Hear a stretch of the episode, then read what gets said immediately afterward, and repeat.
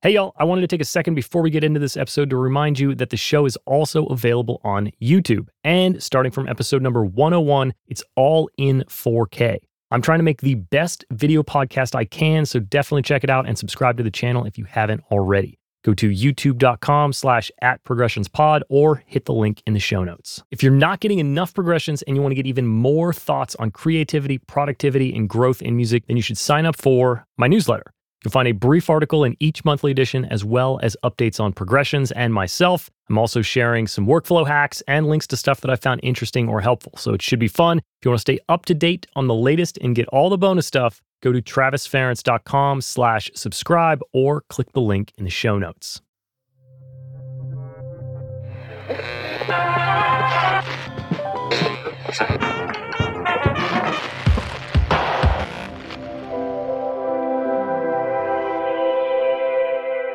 Hey, welcome to Progression: Success in the Music Industry. I'm your host, Travis Ferencz, and this is episode number seventy-six. Great interview today. I sat down with booking agent, music entrepreneur, and habit coach Esther Calloway. We get into a range of stuff, such as what makes a brand and artist a good match, being intentional with your data, routing a successful tour, running your music career like a business, and how to build better habits. This is the last episode before the fourth quarter of twenty twenty-two begins, so I thought this might be a good day to throw a challenge out there. In the past, when I've worked with coaches on my business and my mindsets, all of our work revolved around sprints. We'd identify a goal and focus all of our energy into hitting that target over a set period of time, a few months generally. Nothing new or groundbreaking about this. This is something that happens in plenty of industries. And in one sense, music industry professionals are familiar with sprinting towards something because we're usually all working with some form of deadline. But we're generally not setting that deadline, and it almost never revolves around our own career. Think about it. You're a mixing or recording engineer or producer. Jobs come to you, they have specific turnaround times. You meet those deadlines, and then you wait for the next job. Sure, there's a chance you just worked on a record that could change the trajectory of your career, but it's not likely. Even if it's a big artist, it doesn't always necessarily guarantee success. You still need to follow that record up with more great records. You need to leverage that momentum into more momentum, and that is not easy. The problem is, if you're constantly working to meet other people's deadlines, then you're leaving your career mostly up to chance.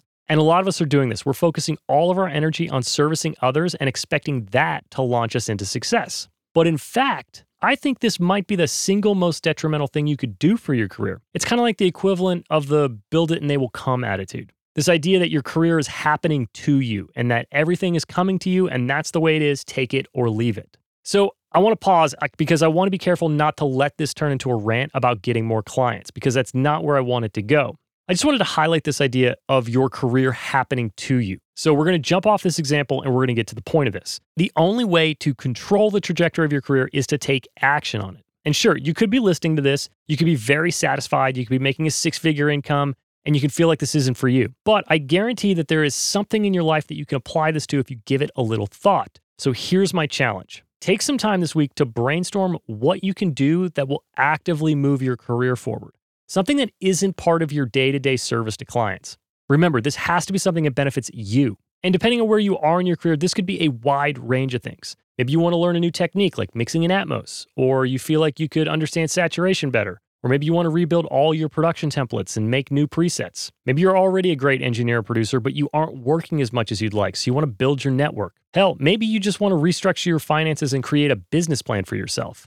Whatever it is, there is something that you can do to take the reins of your career and steer where you want to go.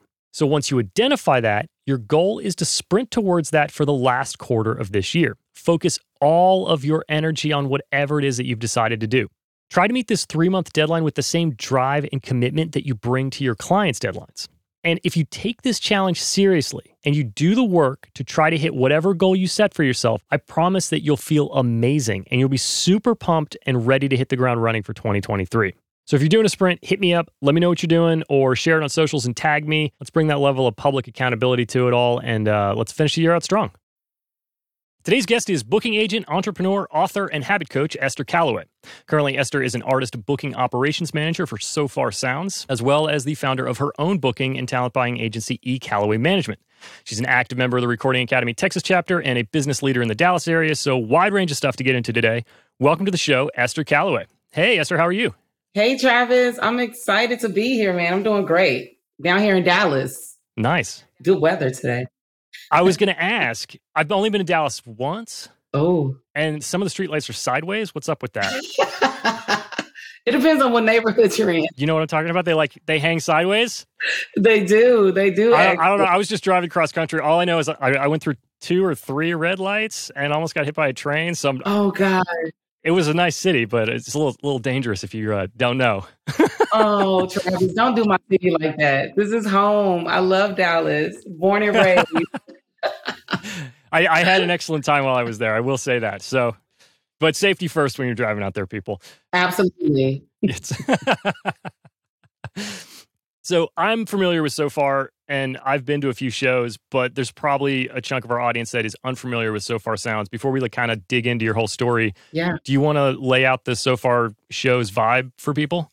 Of course. Well, just, I guess, a little backstory about Sofar. You know, we started about ten years ago. Um, it actually originally started in London. One of our owners, Rafe, just decided to create a space in his home, in his loft in London, to just engage with his friends and hang out and also be able to really tune in to the music. I think that's what it really was about. You know, we've all been to concerts and you're not able to hear, you're not able to pay attention. You really can't hear the artist performing. And so this was a great opportunity for him to kind of like create something that was really intimate. And from that moment, it is literally just kind of spread across the globe. We're in about three hundred plus cities around, you know, around the world. So you can travel and go visit a Sofar show, but it really is an intimate vibe. So think, you know, hosting it in a museum or a library or someone's living room.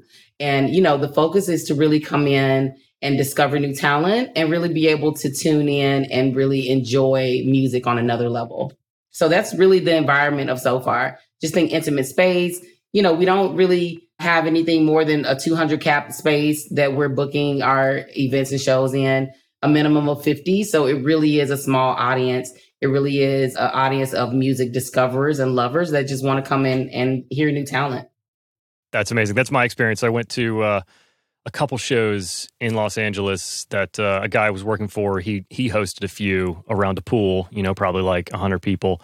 It is really about the artist, which I think is amazing. So many venues are not really about the artist. Yeah, so. Exactly. Especially in the industry right now, right? It's, it's just so much, you know, everyone wants to perform at the big arenas and the big spaces and, you know, three thousand cap rooms. And it kind of loses the magic in that. And so, you know, Sofar is really about bringing the magic back to music. That's what I experienced. It's intimate, which I think is something that was lost. And uh, a quick tangent. Yeah. Um, how was Sofar during COVID? Obviously, there were probably not a lot of shows. Is it coming back strong? What's the new new era look like? It was definitely rough. You know, we had to cancel about fifteen hundred shows when we went down for COVID across the globe. And so, you know, it was wow. really a testament to the power of our community and really still supporting us through that. And so as a company, we had to pivot in so many different ways.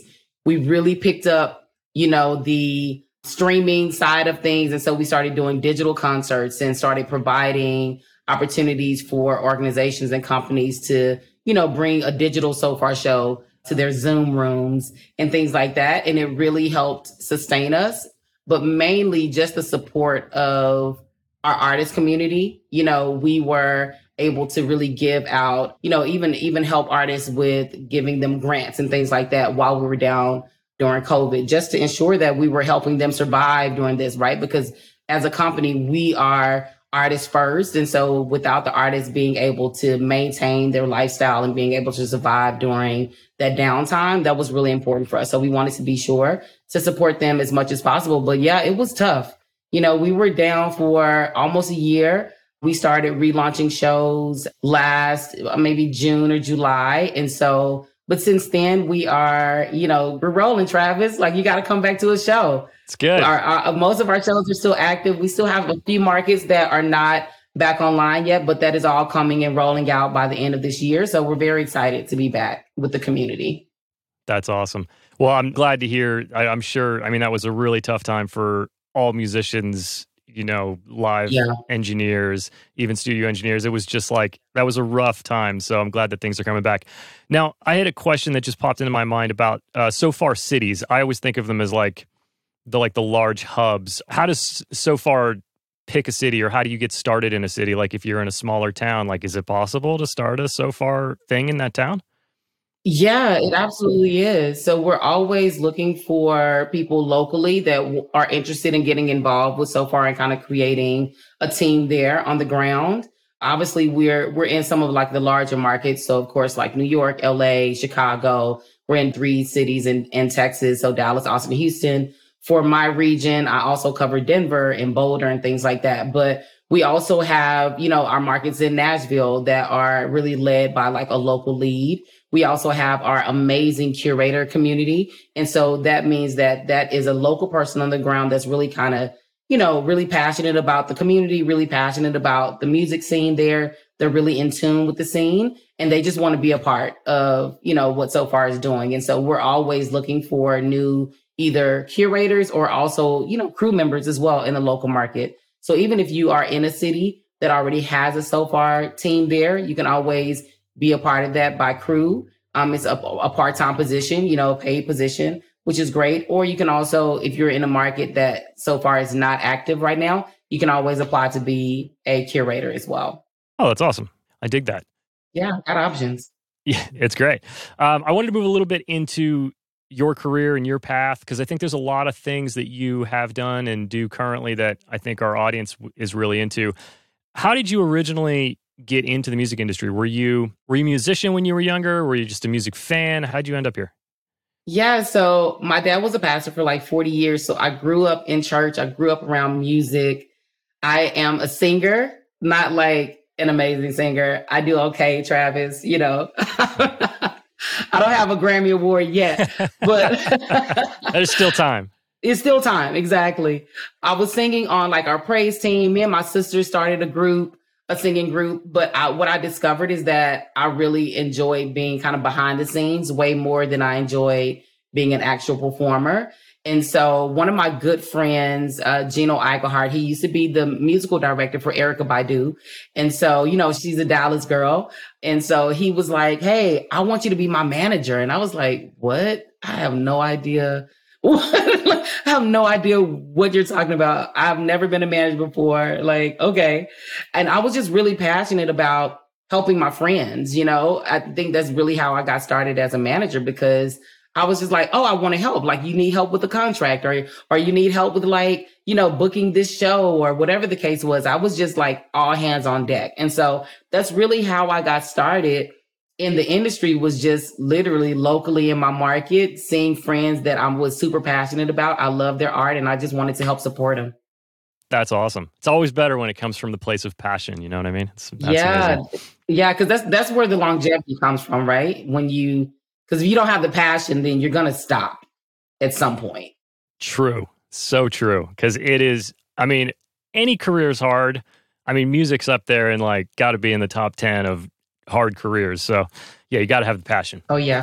So I've got a question. I want to get into some more like booking related stuff. But before we do that, I want to define a term, because I mean, I could guess what, what it would be, but I'd love to not fake my way through the conversation. Uh, talent buyer. Uh, that's you know, listed as something that you do. What is a talent buyer? I mean, in the world of music.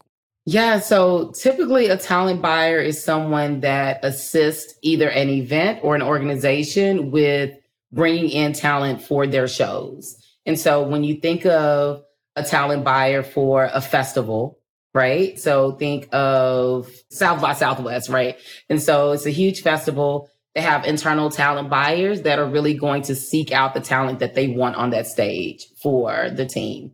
And so whether that is, you know, larger names, Beyonce or Lizzo or whatever the case is, that person is going out to the booking agent, the manager of the actual artist, and kind of like negotiating a rate. And so they're buying them for this specific event or this specific stage. And so when you think of talent buying, that's pretty much what it is. So, you know, you, some people kind of cross apply with like booking agent and talent buying, because it's a very similar, but kind of in two different categories, I guess.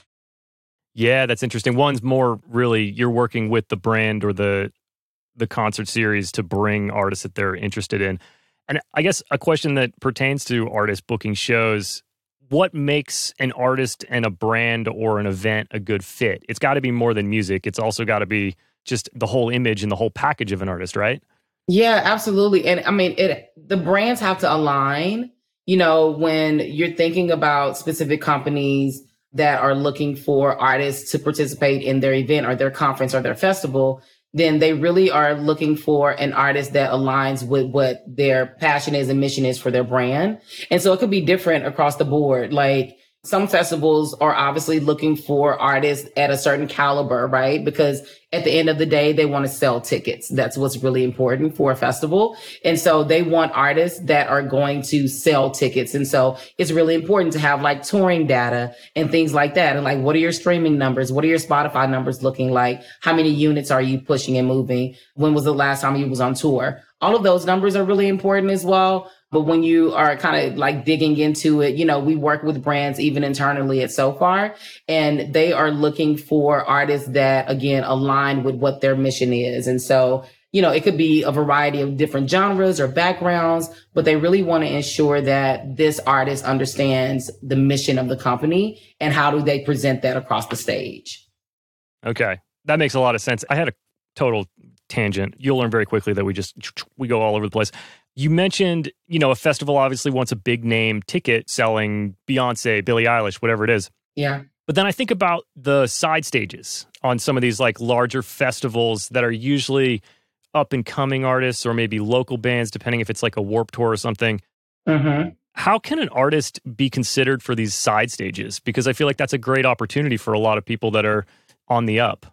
Yeah, absolutely. I think even on the side stages, ticket sales are still important, right? Like the side stages are reinforcing, obviously, the larger artists. But at the end of the day, any talent buyer, any festival, they want to know, what are you doing in the local market? If you are a local artist, how many shows are you doing locally? What venues are you playing locally? What type of spaces are you able to fill with just your local fans? And so, you know, no one is necessarily looking for an artist that has no presence online. They have no followers on their Instagram page. They don't have a single out. You know, they haven't done a show in three years. Like, that doesn't equate to dollars and cents in the industry. And so, you know, it's just really important to kind of have, you know, to have a presence, you know, to be able to say, I know that I can sell four hundred tickets, right? Even on the side stage, or I can sell two hundred tickets. Like, they want to know, how can I quantify booking you at X amount and being able to pay you some money to perform on my stage? How am I going to get that money back on the back end, right? Through sales, through ticket sales. And so that's really important for indie artists, for independent artists, a local artist. It's like, build your presence locally so that when someone does come through, even on a tour, and they're looking for a local opener, they're going to look at you, right? Because they're like, oh, this person has a local presence. They're everywhere. They're selling out their shows. Like, those are all important things. Yes. You've kind of mentioned it a couple of times, so I want, I want to ask, you talk about like knowing basically your data of your shows. Yeah. And I think about like my friends, you know, in college, Uh, which was a long time ago, probably having no clue how many people were were at some of their shows, even when they were doing really well.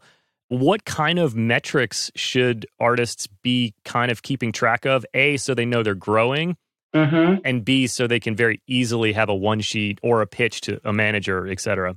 Yeah. Um, so a, a couple different things. So one, from the digital aspect, you definitely need to know what your streaming numbers are. You definitely need to know what markets people are streaming your music in.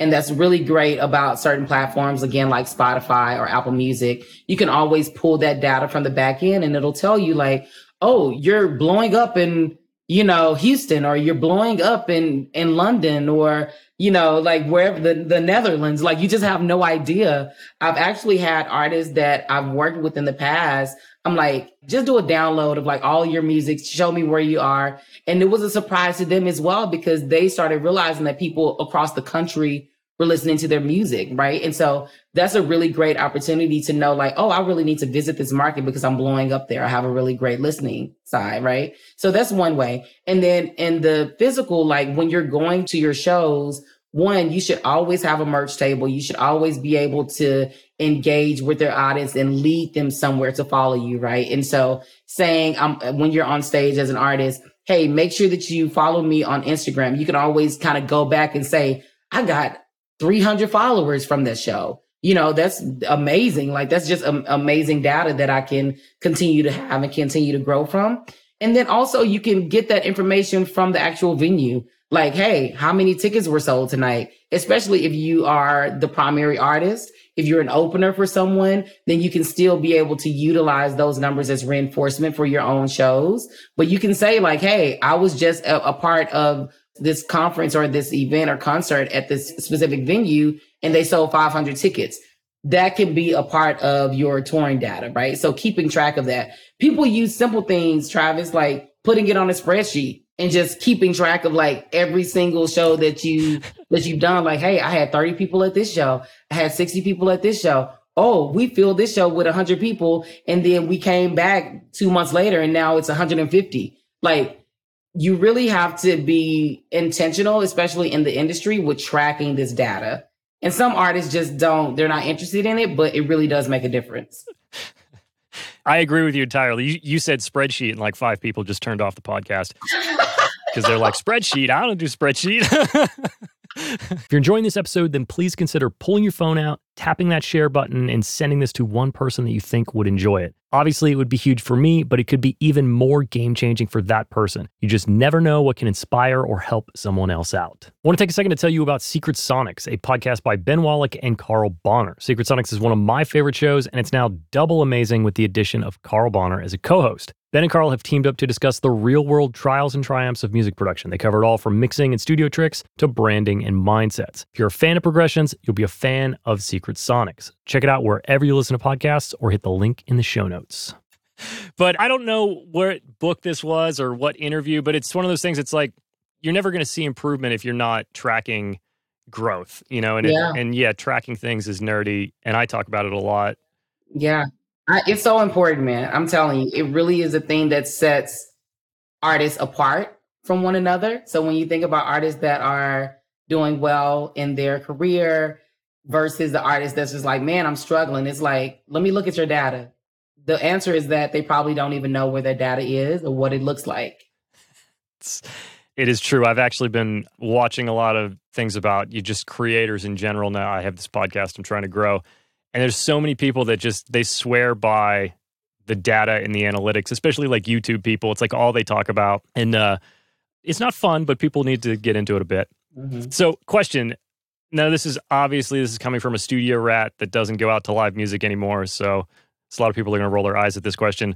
twenty twenty-two, like it's the era of streaming. Like what's a good merch table look like? Like, are you giving out like download cards or like, how are you getting, you, you mentioned, you know, knowing that you got like fifty followers from a gig. How should people set up a merch table like that?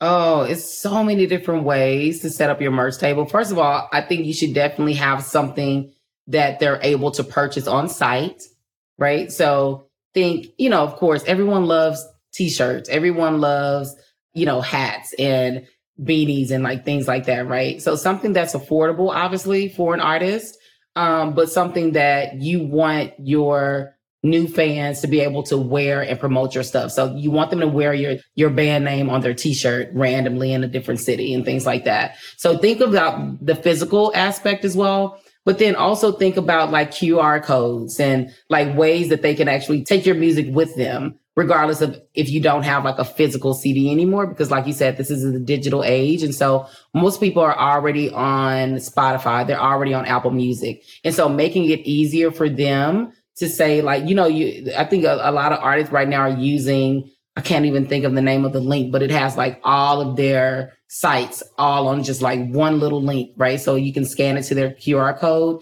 and it'll bring up like their Apple, their Spotify, like their YouTube, their new music releases, like all of that in just one streamlined site. Things like that is just really great for artists to have and already be able to just immediately connect a fan because they only have like five to ten seconds to impress someone, right? And so when they come to your merch table, you want to make it as easy as possible for them to, one, make a purchase, right? Because a lot of artists are you know, surviving on their merch sales, especially when you think about touring artists. They're really, they're expecting for their merch sales to make a certain amount in order to just make sure that the tour is still able to proceed. And so, you know, you want to make sure that they're able to make a quick sale, and you want to make sure that they're able to walk away with their music and become a fan. So get them on your Instagram page, get them to follow you on Spotify, and get them to buy a shirt. Amazing. Okay, so I have some other questions that are starting to like stray, but one last question, which you kind of touched on a little bit. Do you have any tips for artists that are booking their first tour or starting to book shows outside their hometown for the first time? Like, are there any best practices for leaving home base? Yeah. So I think what's really great about Sofar is that artists are able to kind of get out of their local market and be able to do a show in a different area, in a different city. And so what I always recommend for artists to do is start within their home state first before they start to really like expand beyond that actual state, because it gets more expensive, right? And so, for instance, Sofar, if someone is interested in doing a Texas tour, we have options in Dallas, Austin, and Houston right now. And so I tell my um, the artist community that I work with to, hey, let's just start you with within Texas. Let's start you within three markets. So then you get an opportunity to get some experience on the road, but then you also get a lot of learning opportunities, right? So now you know, like, oh, how much is going to cost to rent a van? How much is going to cost for lodging? You know, do I know anyone in these other markets that I can like literally sleep on their couch or bring an air mattress? How much is merch going to be? And how much do I need to sell every single show in order to bring some money in, right? And so all of these things are really important when an artist is considering a tour, depending on, you know, who that artist is. Maybe they have a larger, expansive reach and they have, you know, music supporters in multiple markets, and they know, hey, I can sell out these shows automatically. Then if that's the case, then still being able to say, how do I route this tour? What areas must I hit? You know, how can I make like a straight line as much as possible and make a full circle to kind of come back to my home city and close out a show in my home city after I've done a run, right? And so all of those yeah. little things like that really make a difference. Um, but again, like most artists just don't know where to start. And I honestly will recommend them, like, become a part of the Sofar community, because we can really help you at least get into areas that you may not necessarily have a fan base, because we we kind of do a lot of the heavy lifting with filling the room. The artists aren't required to really promote the shows. And so they can, you know, go to Denver and I can put you on a show in Denver, and the audience may not even know who you are, but you'll leave with new fans. That is definitely the advantage to something like Sofar, because there's a built-in community of people that are fans of Sofar shows, and they go for the experience that is being curated, not necessarily the artist that's up there. So that's actually an amazing point. Since you mentioned it, how does an artist get involved with Sofar, and, and what makes them stick out to you all when you're considering artists? Yeah, great question. So we, we obviously have like an application process on our website that an artist can just go submit an application. But what we are really looking for is, even within the application, is a live performance video, right? So because I'm booking for so many different markets and I'm based in Dallas, right? So I obviously can't make it to see every artist in person. What is really important is submitting a video that shows us what your performance would look like in our space. And so we are not here to judge an artist based on whether they're a talented artist or not. It's simply, does your type of music, your style of music, does it fit for our stage? And so that's what I'm brought in to do as a booking manager for the company, is to just make that determination. And what I'm looking for is stage presence, because obviously, Travis, like like you said, you've been to a Sofar show. It's very quiet, right? And so like people are really tuned in and listening to the artist. And so if an artist does not have the right crowd engagement or stage presence, then it can kind of fall flat a little bit, even if that artist is talented. You have to kind of know how to work a stage. And so that's really important. Of course, like the level of musicality for an artist, right? Like, how great are you at songwriting? If you're doing originals and things like that, and you're writing your own music, like, how does that translate to our audience? Things like that are really important when we're trying to determine which artists to actually place in our spaces. Amazing. Yeah. So there's obviously a lot of ways that an artist can get out into their community, so far being one of them. I was just, while you were speaking, thinking of an amazing artist that I just saw in, where was I? Santa Barbara, just playing at a winery. And like, she was amazing. It was like, mm. I haven't seen somebody like, you know, just playing in like a bar or a winery or something that I was like, whoa, like this is yeah. top notch. How did you end up here? Do you have tips for artists that are like trying to get out in their community, maybe trying to get some of these other gigs, maybe press kit-esque type suggestions? What, what helps people book these gigs? Yeah, I, I think that, again, it, it really is about like connecting with like your local network. So there are always going to be like music lovers on the local level in every market, right? I'm a part of the Recording Academy, Travis. I know you're a part of it as well. That's just a really great opportunity. Like if you are a songwriter or an artist, like you need to be trying to get, become a member or become a part of organizations like that locally that are already attracting a certain caliber of musicianship and artistry, because that's where your growth is. Your growth is in your network. And so knowing and understanding like, hey, you may be at a point where you're like, ah, I think I need a manager, but I don't know, you know, where to even go. These are the type of organizations that you would go and start seeking out management or start seeking out, seeking out an agent. Um, even like from the production side, right? Like if you're looking for a really great engineer, you need to really be connected to the community in order to know like who's top tier, who's really great at what they do, versus just, you know, someone that says, oh, I do music too in my basement. Like, uh, I don't know. I don't know how that's going to translate on an album, right? Yeah. So you really want to know like who's who's in your local market. And you only know that by getting involved, like going to networking events, going to concerts, meeting and greeting people, like rubbing shoulders with the right people. That's really what it's all about locally. I agree. The whole community thing, and something that you mentioned in there, you know, trying to like build your network with the best people you possibly can, is something that I've talked about on the show before, where it's like, you're like the sum of the five people you hang out with the most. Have you heard that phrase before?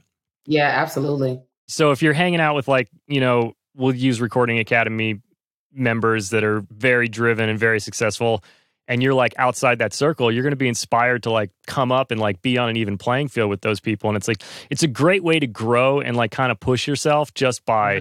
you know, basically having friends. That's right. Yeah. Because those friends should be there to challenge you. I love that. That's a great quote. A good friend will be there to challenge you and not just give you the high five. I mean, that's really what we're looking for, right? Is we're looking for the honest feedback when you're an artist, whether it's like a graphic artist or a musical artist. Like, you can't have everybody around you being like, I like it, it's really nice. You got to have somebody be like, you can beat that. So that's great. I love that. So I wanted to ask one more kind of booking question and then kind of like move out of that as we work our way to the close. Now, I know a lot of people that play in larger bands, you know, whether they talk about it or not, they do corporate gigs. They get paid well. Should artists be open to something like that, like playing for a brand? Like, I know it feels like sellout-ish, you know, if you're an artist, but it's also a great way to like pay for a chunk of your tour. Like, if you know you're going to do a corporate gig in Chicago that's going to pay for the back half of your tour, like, why are you not going to do that? Yeah, I actually rec- highly recommend that artists get connected to brands. Mainly because obviously the budgets are always going to be bigger. You know, like they just have a whole line item in their budget for entertainment. And it's not, you know, it's going to be much better than what you're probably making at like an open mic. But not only that, but it also helps to reinforce the longevity of your career, right? And so when you think about, you know, artists that are connected to Nike, or artists that are connected to random stuff, like, right, like a McDonald's com- commercial, like your your music is playing in the background. All of those things only reinforce and allow you to kind of spread your wings and do even more creativity within your music career. And so it allows you to do more tours. It allows you to pay your band even more money. It allows you to experiment in your sound and not necessarily have to take every single gig that comes across the desk, just because now you have a little bit of cushion because you're getting paid to do these, you know, these corporate gigs. And then also, you know, like you're, it's fans. At the end of the day, you're building fans. And so the people in corporate America love music the same way as independent, you know, entrepreneurs and independent artists and things like that. Like, we are all music lovers. I'm in corporate America. So far, it's corporate. but I'm still very passionate about what I do. I'm still considered an entrepreneur as well in my own right. You know, I still get a chance to like discover new talent and new music every single day. And that's what excites me about my job. And so, you know, don't necessarily push that away. It's a great example. I was just a talent buyer for a festival here in Dallas called Civilized Fest. And what our focus was, was to get sponsorship for the festival because we wanted to make it a free event for the community. And so a lot of artists kind of miss the sponsorship side of things, right? You can literally get your tour sponsored if you are, you know, if you have the right numbers, if you have the right metrics, if you are really pitching it to the right brand, you can get your equipment sponsored or your backline sponsored or your transportation sponsored. So don't forget about that side of things as well. Like, think about this as a business. Like, your career is a business. You're not necessarily just an independent artist. You are a C E O of your career. And so how do you bring money into your business? How are you pitching yourself? And so thinking about that side too, right? Pitch yourself to these brands. Like, you can do it. Like, get yourself a pitch deck and, you know, connect with someone that is familiar with sponsorships and learn and grow from there. Agree. Yeah. Every artist needs to, uh, really kind of focus a little bit more on the business side, because I think it empowers your creativity. Like you mentioned, if if you know that there's money coming in and you don't have to stress about, you know, having a second job or taking gigs you don't want to play, you can focus on your art and not your rent, you know? So it's totally worth it to, quote, sell out every once in a while for a little bit of money. I don't even want artists to think of it as selling out. I want them to think about it as upgrading their business skills. In their career, right? Like, you know, we have this mindset in the music industry that you got to grind your way to the top and you got to do all of these like super cheap gigs in order to make it big one day. And it's like, no, let's think about strategy. Let's think about what systems that you need to have in place for your business in order for it to function on its own without you having to grind every day. You can't grind your way to the top. Right? Like, you have to think about this as a business. It really is a business. So just wanted to encourage artists, independent artists that are listening to this right now. Like, you can do this the right way. You can do it less stressful. You don't have to like, you know, take every gig that comes your way. Get a business manager. I- even before you get like a regular manager for your career, get a business manager. Like, how can you structure this? Get an L L C. Make sure that you have all of your taxes in, in order. Like, things like that are really important for musicians. It's true. And, you know, I say sell out. I don't even know if, like, that is what people say anymore. I guess it just really dates my, like, growing up in the nineties, people being like, don't be a sellout. So I don't even know if the kids even say that anymore. All right. So moving on from there. Uh, you mentioned it earlier that so far moved into, like, doing a lot of live stuff. or sorry, uh, streaming stuff during the pandemic. In this post-COVID, like, extra digital connected world, is there still a place for that stuff? Like, are people still doing online streaming performances? Do you think that they're going to stay because of how convenient they are? Or has it been a strong move away from anybody wanting to do anything online? No, I think that the streaming is going to stay. It's going to be around for a really long time, right? Like, even though we are, quote unquote, back outside, and, you know, we're going to concerts again and like all that kind of stuff. We just really don't know what the future holds. And I think that having the ability to stream and having the ability to like have all of the tech things that you need in order to be successful in the digital world as well is only an added thing that you're adding to your arsenal as an artist, right? It's just an added benefit that you have now. And so regardless of what comes your way, whether someone says, hey, Um, can you do it virtually or can you do it in person? You can actually say, yeah, we have options to do both. And so I, I think that it's still smart for an artist to be able to perform in as many formats as possible. So yeah, I, I don't think that the digital is going anywhere, honestly. I think that it may continue to evolve based on what the need of the economy is and what the need of like the listener is. But yeah, it's not going anywhere. Like, you should be prepared to be able to do something on your Zoom or something online as well as in person. I agree. Concert in the metaverse, any, any opinion? Yeah, I don't know. I'm nervous about that. Oh, gosh. Yeah, yeah. We'll leave that for somebody else. That'll be an interesting world one day, fifteen years from now. We'll see what that looks like. Yeah. So last kind of artist-related question. Are there any big mistakes that you see artists make regularly? Is there anything we can help people avoid? For me, and what I've seen just, you know, with within my line of work is artists really not being prepared for opportunities that come, you know? And so it could be where, you know, they want you to perform at a larger cap space, but maybe you don't have a solid band, or maybe you haven't been rehearsing on a consistent basis. And so for me, it's just, you know, encouraging artists to just be prepared for the things that you really are asking for. Like, artists are asking for all the time, like, man, I want to play on these big stages and I want to perform at a festival. But then when an opportunity comes and you're not prepared for it, it only sets you back in your career. And so making sure that, you know, just like be prepared for that kind of stuff. Be prepared for the growth. Be prepared with merch. Like I, I kind of harp on merch a lot because, especially in the SoFar world, a lot of the artists don't necessarily understand the importance of having merch at shows. And so it could literally, you know, make or break that performance opportunity, because if it's already, you know, a certain amount of money that you're making for SoFar, but then you can make an additional five hundred bucks on your merch table, like invest in that, like invest in yourself as an artist, invest in your brand. It's really great to like have personalized merch and have an actual logo and things like that versus just being okay performing. You know, like it goes beyond that. Like, again, thinking on the business side of things, like really encouraging artists to, you know, invest in yourself and be prepared for what's to come. Love it. I agree. So hard shift here. Yeah. You wrote a book called The sixty-one day Challenge to Better Habits. I'm a habit nerd. Can we get into that a bit? Where did that come from? Me too. Yeah. Anything you could share with people? Yeah, absolutely. So I actually started the sixty-one day challenge in twenty sixteen. And it was just because I felt like I wasn't happy with where my life was.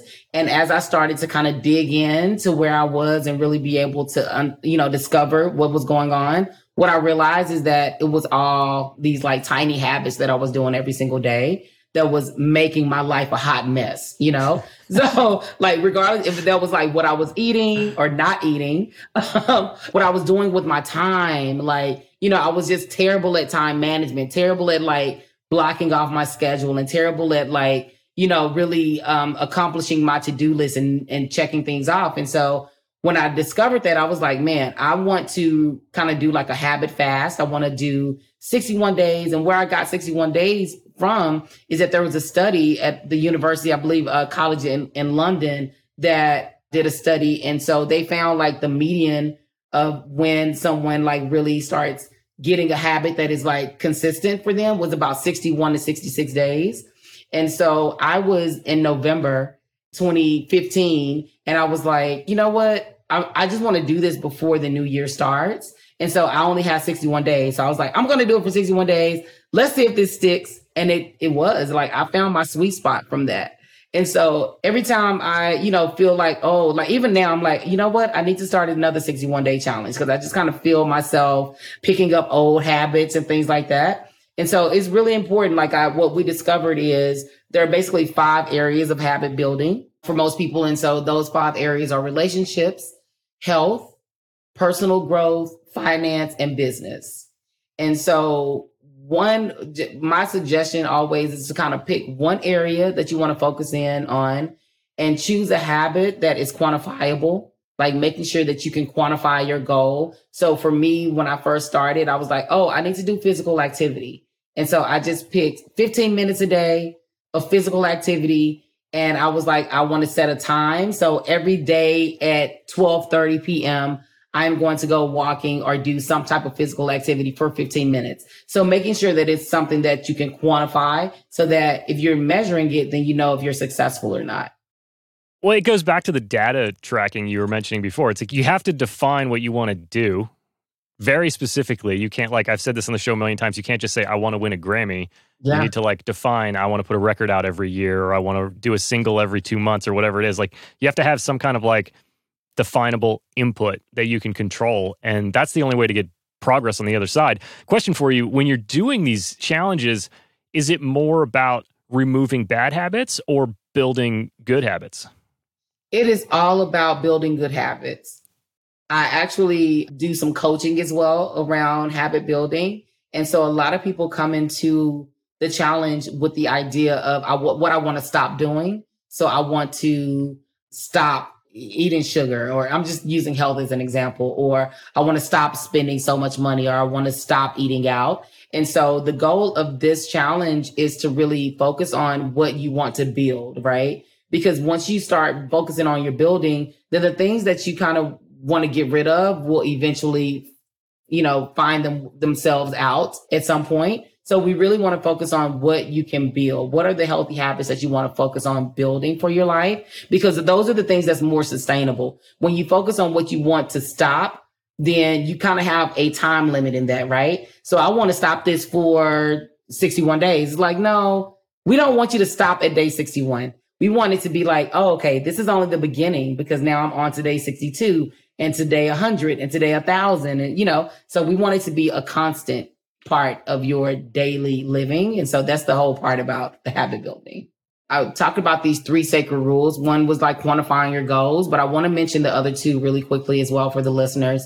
The second one is to get an accountability partner. You know, we think that we can do everything on our own and we don't need the help of others. But when building habit and really just trying to build a career and being consistent in growth, you really need the support of an accountability partner to hold, not necessarily hold your hand, but to make sure that you're doing what it is that you say that you're going to do, right? And so sometimes that can be a mentor. Sometimes, sometimes that can be your friends, your family. But as long as they're kind of on the same path as you, then you need someone that's going to really hold you accountable. So that's the second sacred rule. And then the third one is, and I think that this is, I would say almost the most important, which is limit your time that you spend around unproductive people. Like if you are trying to take your career to the next level, you can't be around people that are okay sleeping all day. You can't be around people that are okay giving it ten percent when you're giving it one hundred percent, right? So you have to limit your time around the people that are not necessarily as passionate and driven as you are. Couldn't agree more. Yeah, I wanted to go back to the accountability. It's like just the act of sitting there with your accountability partner and saying, no, I didn't work out this week. Just saying it out loud is the part that sucks the worst. Whether they even respond is like, that's like the gut check where you're like, oh, I didn't do it. And yeah, the third point goes back to what we were talking about earlier, where you're trying to like up your game and surround yourself with people that are going to be better than you, that you want to strive to be like, as opposed to, you know, everybody likes to be the best guitarist in their high school, but that's not going to make you a better guitarist because you don't have something to strive for, to beat. Absolutely. Not that I think you should, you know, compete with each other and be like, oh, I got to be a better guitarist. But you know what I mean. So I love that. I'll definitely I'll put a link to that in the show notes so people can check it out. I'm just a big fan of habits. In that regard, what's the shortest, easiest way to apply that to somebody's music career? They're like, have you worked with musicians in the habit coaching area? Are there, are there things that seem to work the best for musicians and artists? Yeah, absolutely. So what I've um, discovered with specifically like artists, creatives, musicians, is setting aside time every single day to work on your art. Whether that is, I don't care if it's ten minutes, like the smallest amount of time that you can literally commit to every single day to work on your craft. If that is songwriting, if that is playing an instrument, if that is from the engineering side, like maybe even spending fifteen to twenty minutes researching the industry, like what's coming, what's hot right now, you know, in the engineer world, like these are all things that you can do to up your career and up your game. You know, something we discussed earlier, Travis, which was, you know, tracking data, right? Like maybe that is for an artist, like looking at your data every single day for five to ten minutes just to understand where you are, like from one day to the next.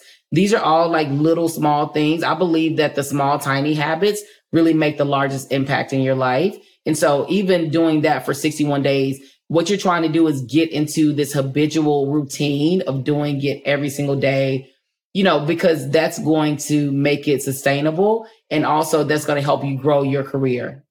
Couldn't agree more. Yeah. For me, I did finances because I was like, I... Like, I don't know where my money is going. And so, so every single day I would literally just track my spending. You know, I'm like, okay, let me just track my spending every single day for the next sixty-one days. And now I'm still tracking my spending. You know, like I even started with making up my bed every single day. And right now my bed is still being made every single day just to kind of get some structure in my life, you know? Totally. I, I've heard lots of people talk about how like they started big change in their life by just making their bed every day. It's like you, your surroundings and and tracking your finances. I mean, this is completely a pointless thing to share on the podcast, but my wife and I just went all out on like espresso grinder and makers because I sat down and I was like, this is how much money we're spending on coffee a year. And we were like, oh my God, let's just solve this problem. And you know, you feel like, oh, I'm going to spend one thousand dollars buying a machine. You're like, yeah, but you're going to spend more than that if you're going out to get coffee between meetings. I love that, Travis. I love this shit. So last question, um, I saw on your website that you do work with youth, particularly in empowering young women. Yeah. I'm recently a, a girl dad. I have a five-month-old daughter, so I'm all for that. Is there anything you want to share in that world for people? Yeah. Well, first of all, congratulations, Travis, on your Thank new you. baby girl. Thank That's you. amazing. So my daughter is seventeen. I literally just dropped her off at college this past weekend. Congrats. And like, I, I've been an emotional roller coaster. It's been an emotional roller coaster for me. But I just love, like, I, you know, I'm a part of a couple of different local organizations that really help empower young women.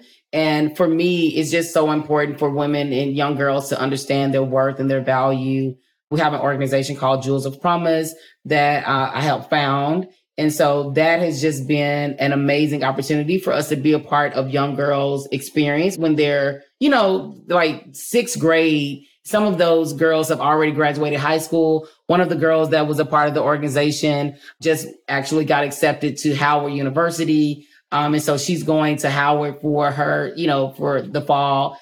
It's just really great to be able to see these young girls thrive and really spread their wings. And for me to be a part of their journey. Like I was raised with an amazing mom, with an amazing father. But unfortunately, a lot of young girls don't have that experience. You know, some of them are being raised by single parent moms, and I'm a single parent. And so I understand how hard it is as, first of all, a Black woman to be, you know, raising a young Black girl in today's society, because everything that they're looking at and everything that they see in media is telling them that they should look a certain way, be a certain size, talk a certain way, you know, like have multiple boyfriends and be, you know, all of these type of things. And so I uh, really focus in on just, you know, letting them understand that you are worth more than that, that who you are means so much. And so that you should walk into every room that you're in with confidence and know that you belong there. That's amazing. You remind me of an early guest on this show. It was a long time ago, so I'll bring it up again. Her name is Erin Barra. She's an instructor at um, Arizona.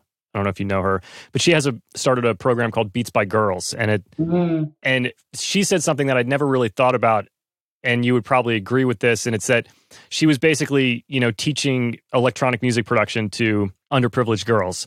And she didn't even care if they did music on the other side. She was basically empowering them to learn something and feel like they can create something. Yeah. And then hence when they go out in the world, whether they want to be a stockbroker or a beat maker, they've experienced this empowerment that comes from music. So I think that's actually a really amazing intersection for all of that. So just wanted to share that with you.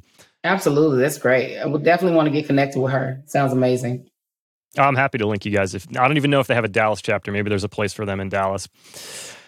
Amazing. This has been a great conversation. I have two last questions that I end every show with. And so I'll toss them at you now. The first one is, was there a time in your career that you chose to redefine what success meant to you?